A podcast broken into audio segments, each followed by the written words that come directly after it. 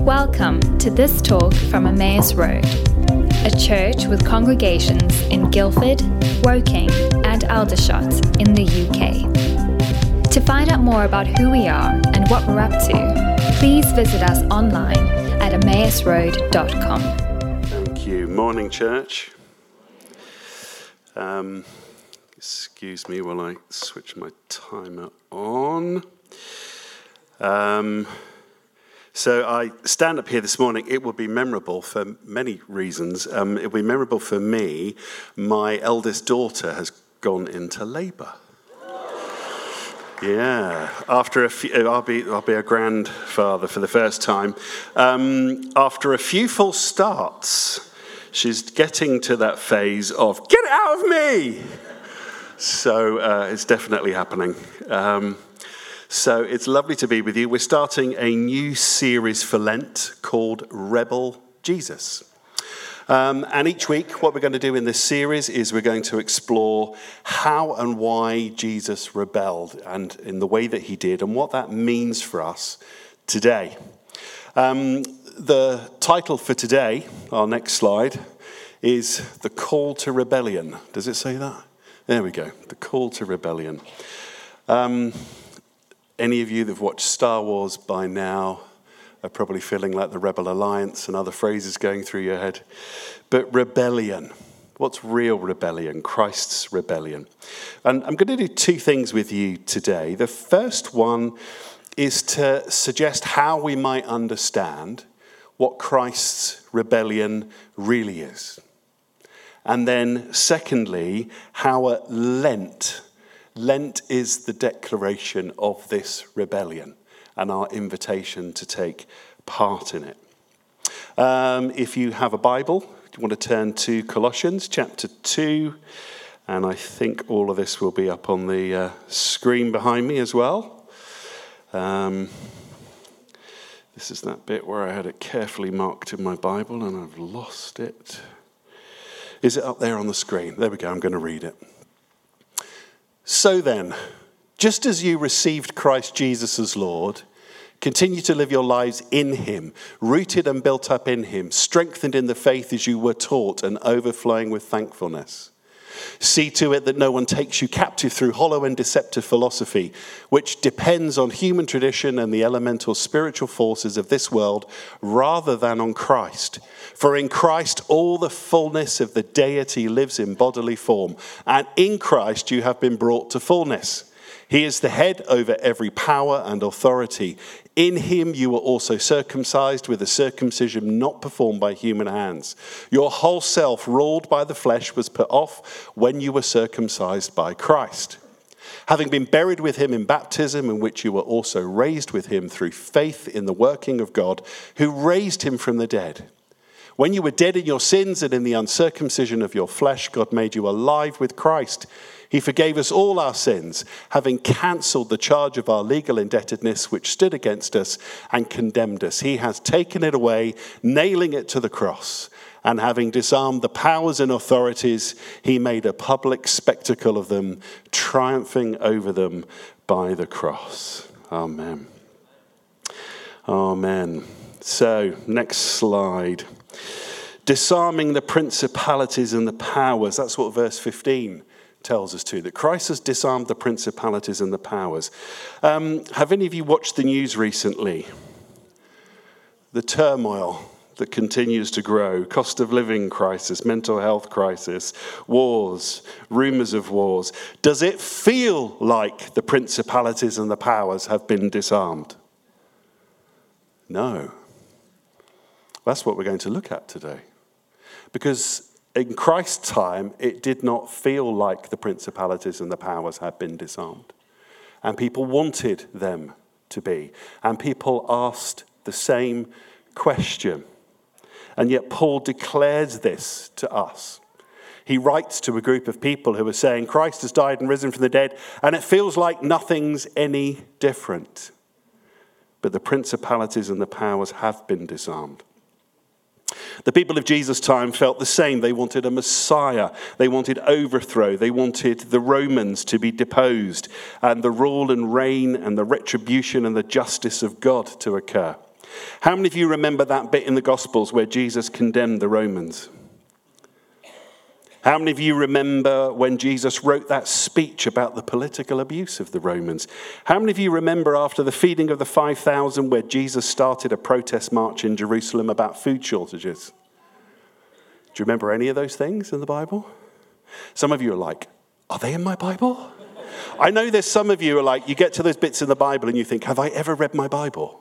Yeah, because there's really good bits. And then you discover bits that have been there forever and you've not noticed. No, I was being facetious. None of those are in the Bible. You don't need to go, well, you might, you can go looking for them, but you won't find them. They're not there. Shockingly not there. Jesus was unlike any political or religious leader, shockingly ignoring what was going on in his day and his time in many ways. Christ does not rail against the principalities and the powers in the way that other leaders do. And after the death and resurrection of Jesus, try to think about that at Easter time, the death and resurrection of Christ. And then the Roman daily news happens. After Christ's death and resurrection, in the news the next day, it was like nothing had changed. And yet everything had changed. Nothing had changed, but everything had changed. The Romans were still in charge. Religious battles were continuing. The disciples had fled and run away. Nothing had changed, but everything had changed. How is that possible? When I uh, became a Christian, I was turning seventeen. Um, my father had abandoned our family. He had a whole other family I didn't know about. Um, it's like, I was going to say Jerry Springer, but none of you are probably old enough to remember Jerry Springer or the Jeremy Kyle Show. Anyway, one of those programs.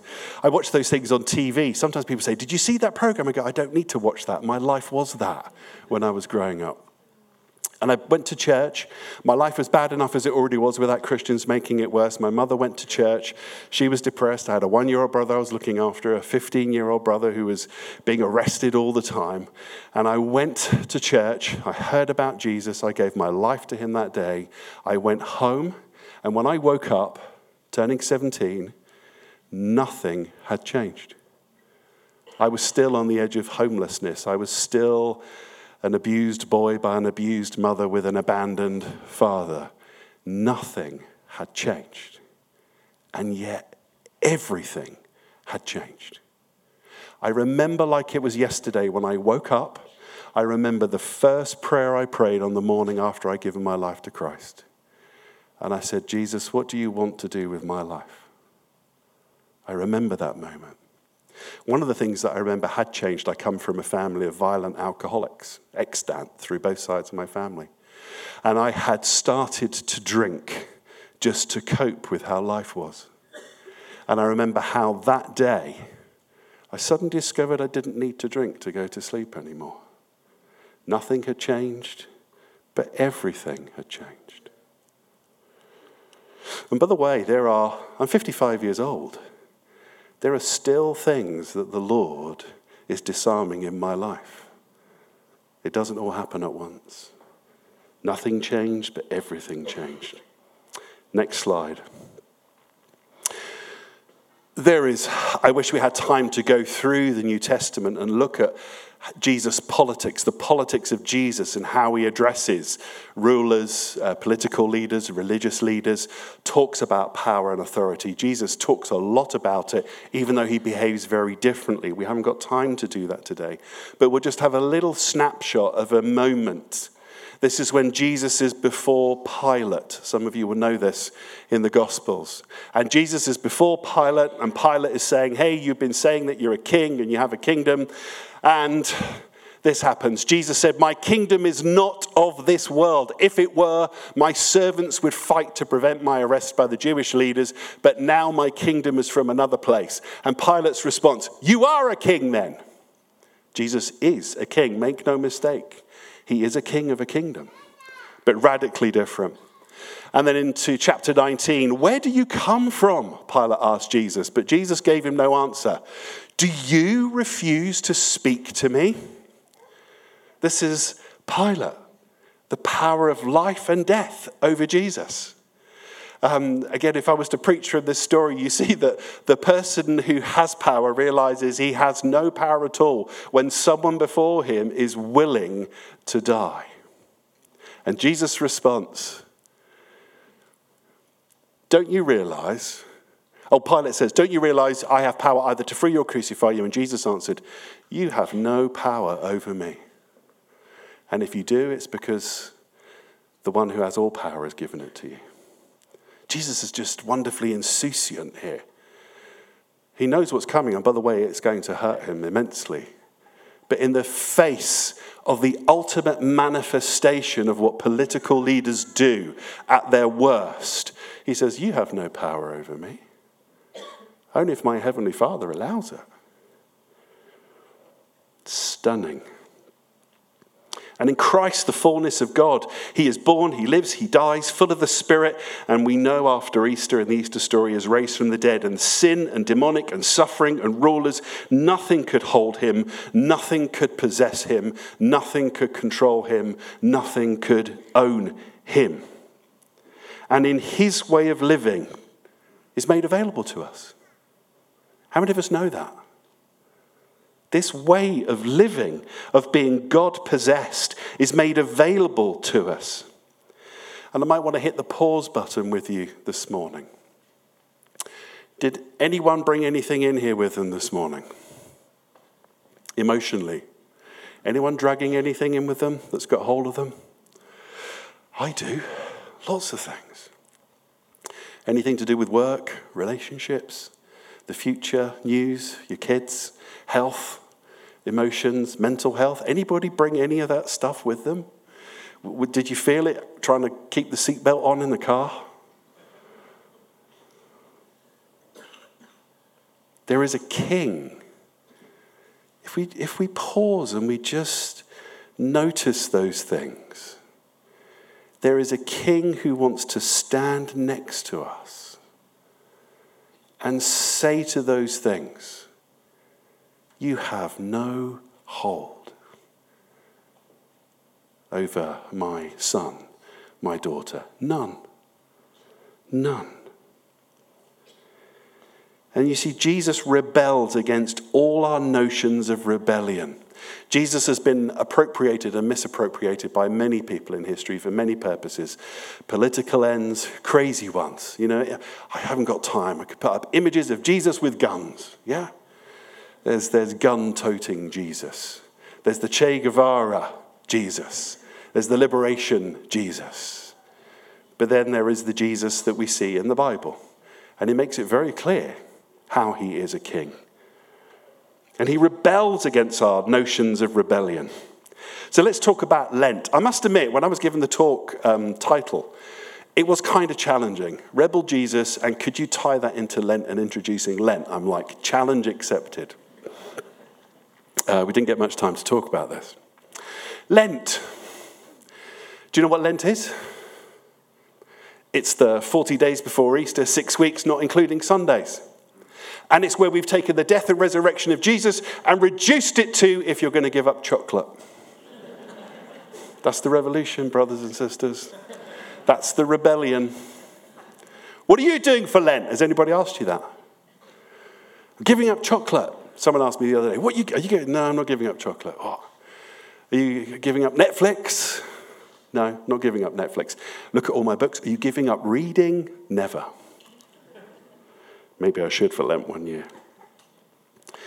But what if Lent was a time for preparation and invitation to join the rebellion of Jesus Christ? That's what Lent really is. To discover the power that raised Jesus from the dead, and that the power that he has over darkness and all that seeks to destroy us is defeated. That is what Lent is. So, friends, brothers and sisters, if someone says to you in the next few days, what are you doing for Lent? Are you giving up chocolate? Everyone goes for chocolate, don't they?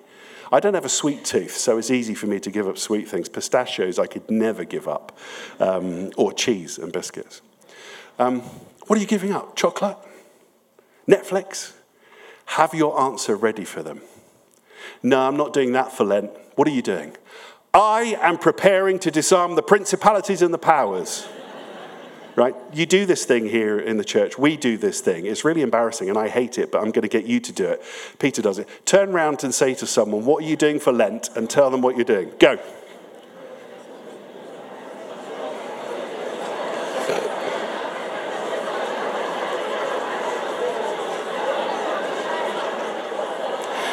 Okay. So, disarming the principalities and the powers. It's a bit more exciting, isn't it? They're giving up chocolate. A bit more scary than giving up chocolate. And now you're thinking, I really hope someone's going to ask me what I'm doing for Lent, aren't you? Because then you can say, I'm disarming the principalities and the powers. Well, if they don't ask you, when you're with your family and your friends, just go, go on, ask me. What? Ask me. Ask me what I'm doing for Lent. Have you ever wanted to talk about your faith to other people? I'm serious. Do we realise what's going on in the world? This is a moment to say to our friends and our family, go and ask me. Ask me what I'm doing for Lent. What are you doing for Lent? I'm disarming the principalities and the powers. Oh. You mean all that stuff that's going on at the minute? Yeah, all of that. All of that. That's the rebellion. Uh, next slide. Oh, there it is. Empowering rebellious sinners. Now, these verses in Colossians two, verses six, seven, nine, ten, twelve to thirteen. Um, if we just look at those for a minute. Again, if you it, um, do a little bit of working out here with you. This is Paul telling us who Jesus is, who we get to verse fifteen has disarmed the principalities and the powers. And the bit before it, he talks about us and our participation with Christ. He doesn't talk about killing other people. He doesn't talk about going on marches. He doesn't talk about protests. He doesn't talk about all the things that might normally happen in religious books. He talks about us identifying with Jesus. So then, as you received Christ, continue your lives with him, rooted and built up. For in Christ, the fullness of the deity lives in bodily form, and in Christ you have been brought to fullness. He is the head over every power and authority. In him, the circumcision bit's a bit weird, that needs explaining, don't worry about it. You get some of the guys get to that bit and you go, oh, thank goodness that didn't happen to me. Um, that was an inappropriate joke. Was that an inappropriate joke? Testing the boundaries of humour here. Verse twelve, having been buried with him in baptism, in which you were also raised with him, in him, with him, through him, by him, for him. Therefore, in you, the principalities and the powers have been disarmed. But we have a problem, brothers and sisters. As part of this rebellion, the real battle begins with us. So much of the time in my life, I think it's other people and things around me that are the battle. And often the Lord reminds me that it's me that's the first place for the battle. The real battle is us. Jesus did not overthrow the Roman Empire. Instead, he overthrew everything that stops his people living like him, whether that was in Roman times or today. Did you get that? I'll say it again. Jesus doesn't disempower the Romans, doesn't get on a horse, ride into Jerusalem and kill everybody and say, there you go, you're now free.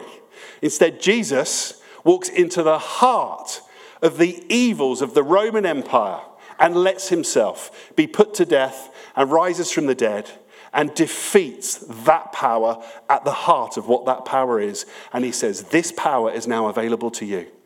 There is no reason for anyone who follows me to not live faithfully, no matter what is happening, even if someone takes away your life. He doesn't overthrow the Roman Empire. He overthrows the empire that is within us. He disempowers sin and the demonic and politics and economics and identity issues that we struggle with. If we can put the next slide up. Wouldn't be a, a full talk this morning without a quote from C S. Lewis. Um, C S. Lewis, love C S. Lewis. Fallen man is not simply an imperfect creature who needs improvement. He is a rebel who must lay down his arms. It is the Lord Jesus Christ who disarms us. So we've had a look at what the rebellion is, and now I'm suggesting Scripture tells us we are the rebels, and we have to surrender before we can join the real rebellion. So you up for a little bit more working out with me? Is that okay? Maybe you buy that idea. You might be thinking, oh, okay, I'll have to go back to the Bible and see if that's there. Some of you got faces like, is that really in my Bible? That's okay, go and look for it. So just a little bit of working out. Jesus seems to treat Roman occupation almost casually. And he focuses on the demonic. Have any of you noticed that in your Bibles? He focuses on the demonic and manifestations of the principalities and the powers. Um, almost exclusively. He addresses the demonic rather than the colonial.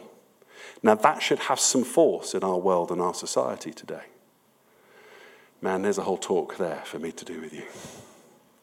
He focuses on the demonic, not the decolonizing of the Roman empires. He focuses on the decolonizing of the hearts and souls of his followers. Now, don't get me wrong, he's been misunderstood through history in many ways, that this makes him apolitical, that it's all about us just getting blissed out and close to Jesus, and then everything's wonderful when we die. There's nothing that needs overturning in this world. No. The way that what's at the heart of what's wrong in our world is overturned is by overturning the hearts of people who know what's wrong in the world and want to live differently. The revolution begins in here. In me, like him. The kingdom is something to live radically different within the kingdoms of this world. What are you doing for Lent? Come on, you know the answer. I tell everyone you're a smart lot. What are we doing for Lent? Thank you. Another thing we're doing as we do that is we are living in a kingdom that is different to all the other kingdoms of this world. The kingdom of God and Christ's power is directed at the forces that stop you and I living as his people in the world. Did anyone come in here with any forces against them to stop them living as followers of Jesus in this world? I did. And as we gather, there is good news. The king is here. The kingdom is at hand. The empowerment of his people is more important than the dispower, the dispowerment of Rome.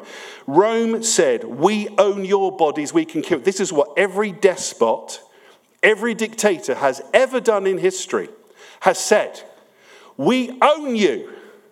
And the way we prove that we own you is we can arrest you, torture you, kill you, and we can even make your body disappear so that your family doesn't even have the sacredness of putting you into the ground and saying goodbye to you. Are you watching what's happening in Russia at the minute? A dictator behaving like a dictator. Nothing new in history. But let's do a bit more of the working out. How many of us have got things taking hold of our bodies, trying to possess us? The enemy will work through dictators. We live in a democratic country at the minute. But how many of us do things to our bodies to fit in? How many of us do things to ourselves for work? How many of us do things that take hold of us and say, I own you? Christianity overwhelms this. Do you know how the Roman Empire was finally overturned? Do you know what did it? Tens of thousands of Christians who said, this Jesus who died and rose from the dead, who stood up to Pilate, I can do the same. Tens of thousands of Christians were thrown to the lions, crucified, covered in tar, set on fire, when people said to them, "We own you. Get back in your box and live like you're supposed to." And they said, "No. No. I no longer live. Christ lives in me. Do your worst." That's what turned our world upside down. Getting to the end of the working out. Do you remember the story of the Exodus? Quick snapshot of the Exodus. You'd think, escape from Egypt, everything will be fantastic. Have you read the book of Exodus? They escape, and what's the first thing they do? It was so much better back there. Worship false gods. Forty years of wandering in the wilderness to get Egypt out of the hearts of God's people. The reality is forty years so that most of them had died. God wants to get Egypt out of us. And that's why this rebel leader we're going to see says, pick up your cross, come and die, participate with me, experience death and resurrection, and the forces that face us are overwhelming. And again, has anyone got something overwhelming? I do. You do. But the good news is they are overcome. In Christ, we are more than conquerors. We are rebels invited to lay down our arms and join the rebellion. So let's finish and look at how to join this rebellion. Uh, in verse eight of Second Corinthians. "See to it that no one takes you captive through hollow and deceptive philosophy, which depends on human tradition and the elemental spiritual forces of this world rather than on Christ." Did you see that? Do you see that now in verse eight in a way that you couldn't before? Don't do what other people do to sort the world out. That's the problem. There's a different way in this rebellion. And this is the hardest part of all, where we go from the conceptual. And some of you, you can feel it stirring in you. Can you feel it? Some of you literally, you know, this is this is God's word, it's truth. The, the, the Christ that rose from the dead is here with us. And some of us have come in with things that are laying claim to us, but you can feel something else. And it's the presence of Jesus by the Holy Spirit coming alongside you, wanting to say, enough. The power that raised Jesus from the dead is available to us. So again, brothers and sisters, friends, if we were to pause and say what's troubling us, churning up in us, what's making our assessments for life, whether I've been successful or not, what's the measure of my life, my work, my identity, my relationships, my children, my aging, my health, my past, the church itself. Do you and I want, like most people in the time of Jesus wanted and have in history, do we just want a Messiah to ride into town and deliver us and free us, to change our circumstances? Or do we want our core identity to be God-made? Do we want Jesus to take hold of us? Um... Those places and spaces, again, we're all wired differently. Some of us are feelers. Some of us, you know, go, I'm not sure the last time I had a feeling, but I'm told that other people have them. Others of us are thinkers, always thinking, yeah? And some of us live in our bodies, and it's okay. But the things of the world, we are told by Scripture, don't be blind. Satan is the ruler of the kingdom of the air, and he comes to get a stronghold and to attack us and undermine us and stop us entering into the fullness of who we were meant to be in Christ.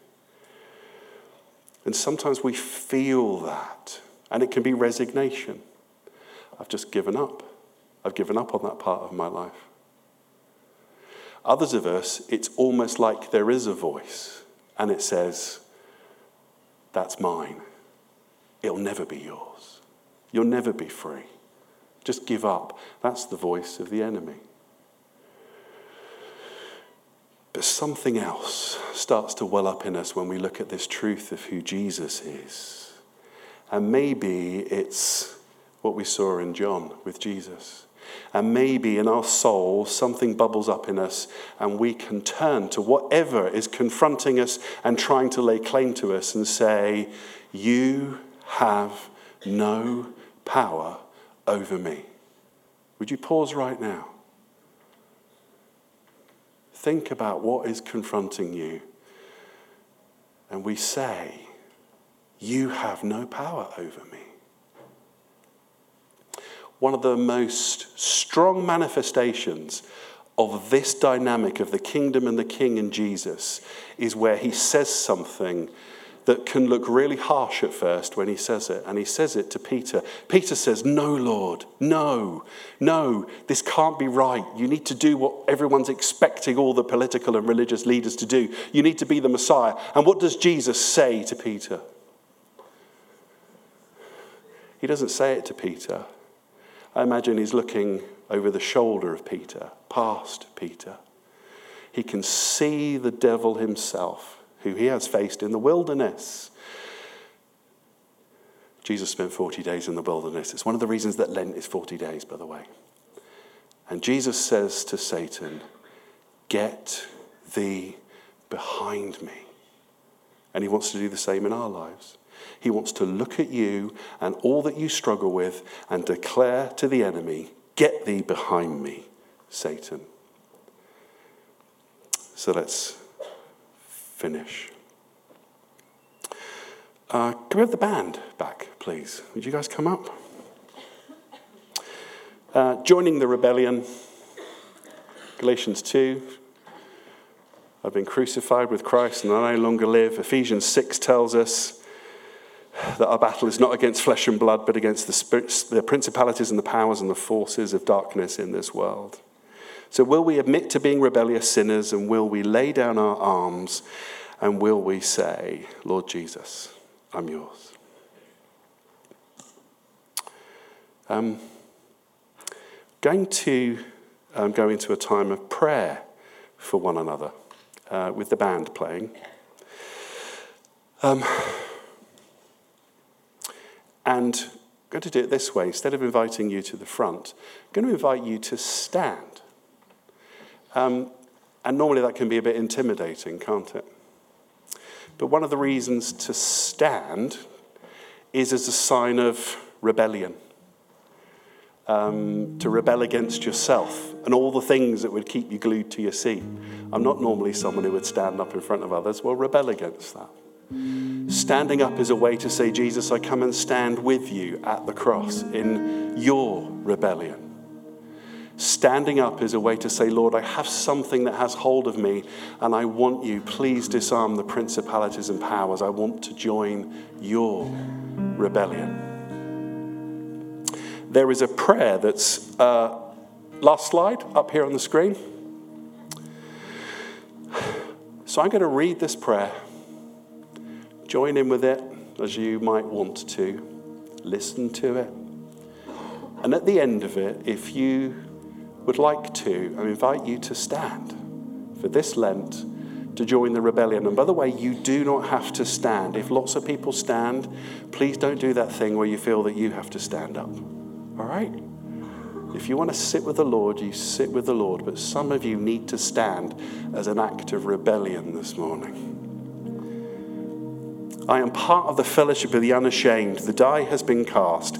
I have stepped over the line. The decision has been made. I am a disciple of Jesus Christ.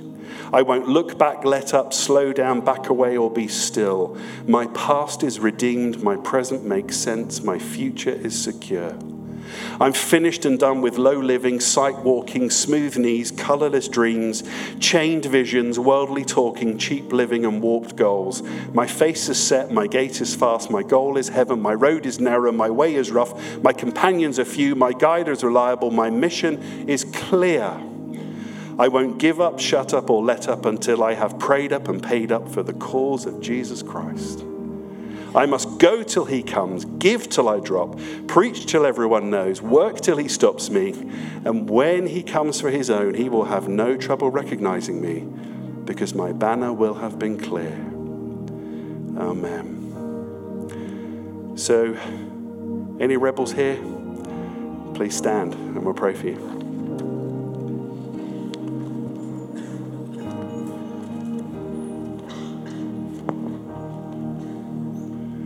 Come, Holy Spirit, come to us. Come, Lord Jesus, Jesus, Jesus, Jesus.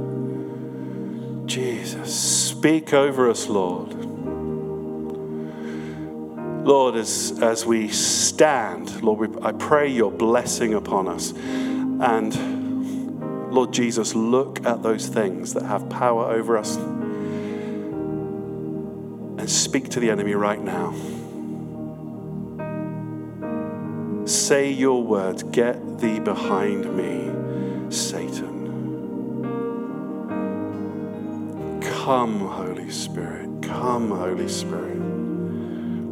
Now we're going to pray for one another. I'm going to encourage you. Um, if you can see someone near you who's standing, um, would you put your hand on them? And you know how we reach out and pray for one another. And don't worry if no one is praying for you. There's lots of people standing. So as the worship team finish singing over us, just let the Lord minister to you. Come, Holy Spirit.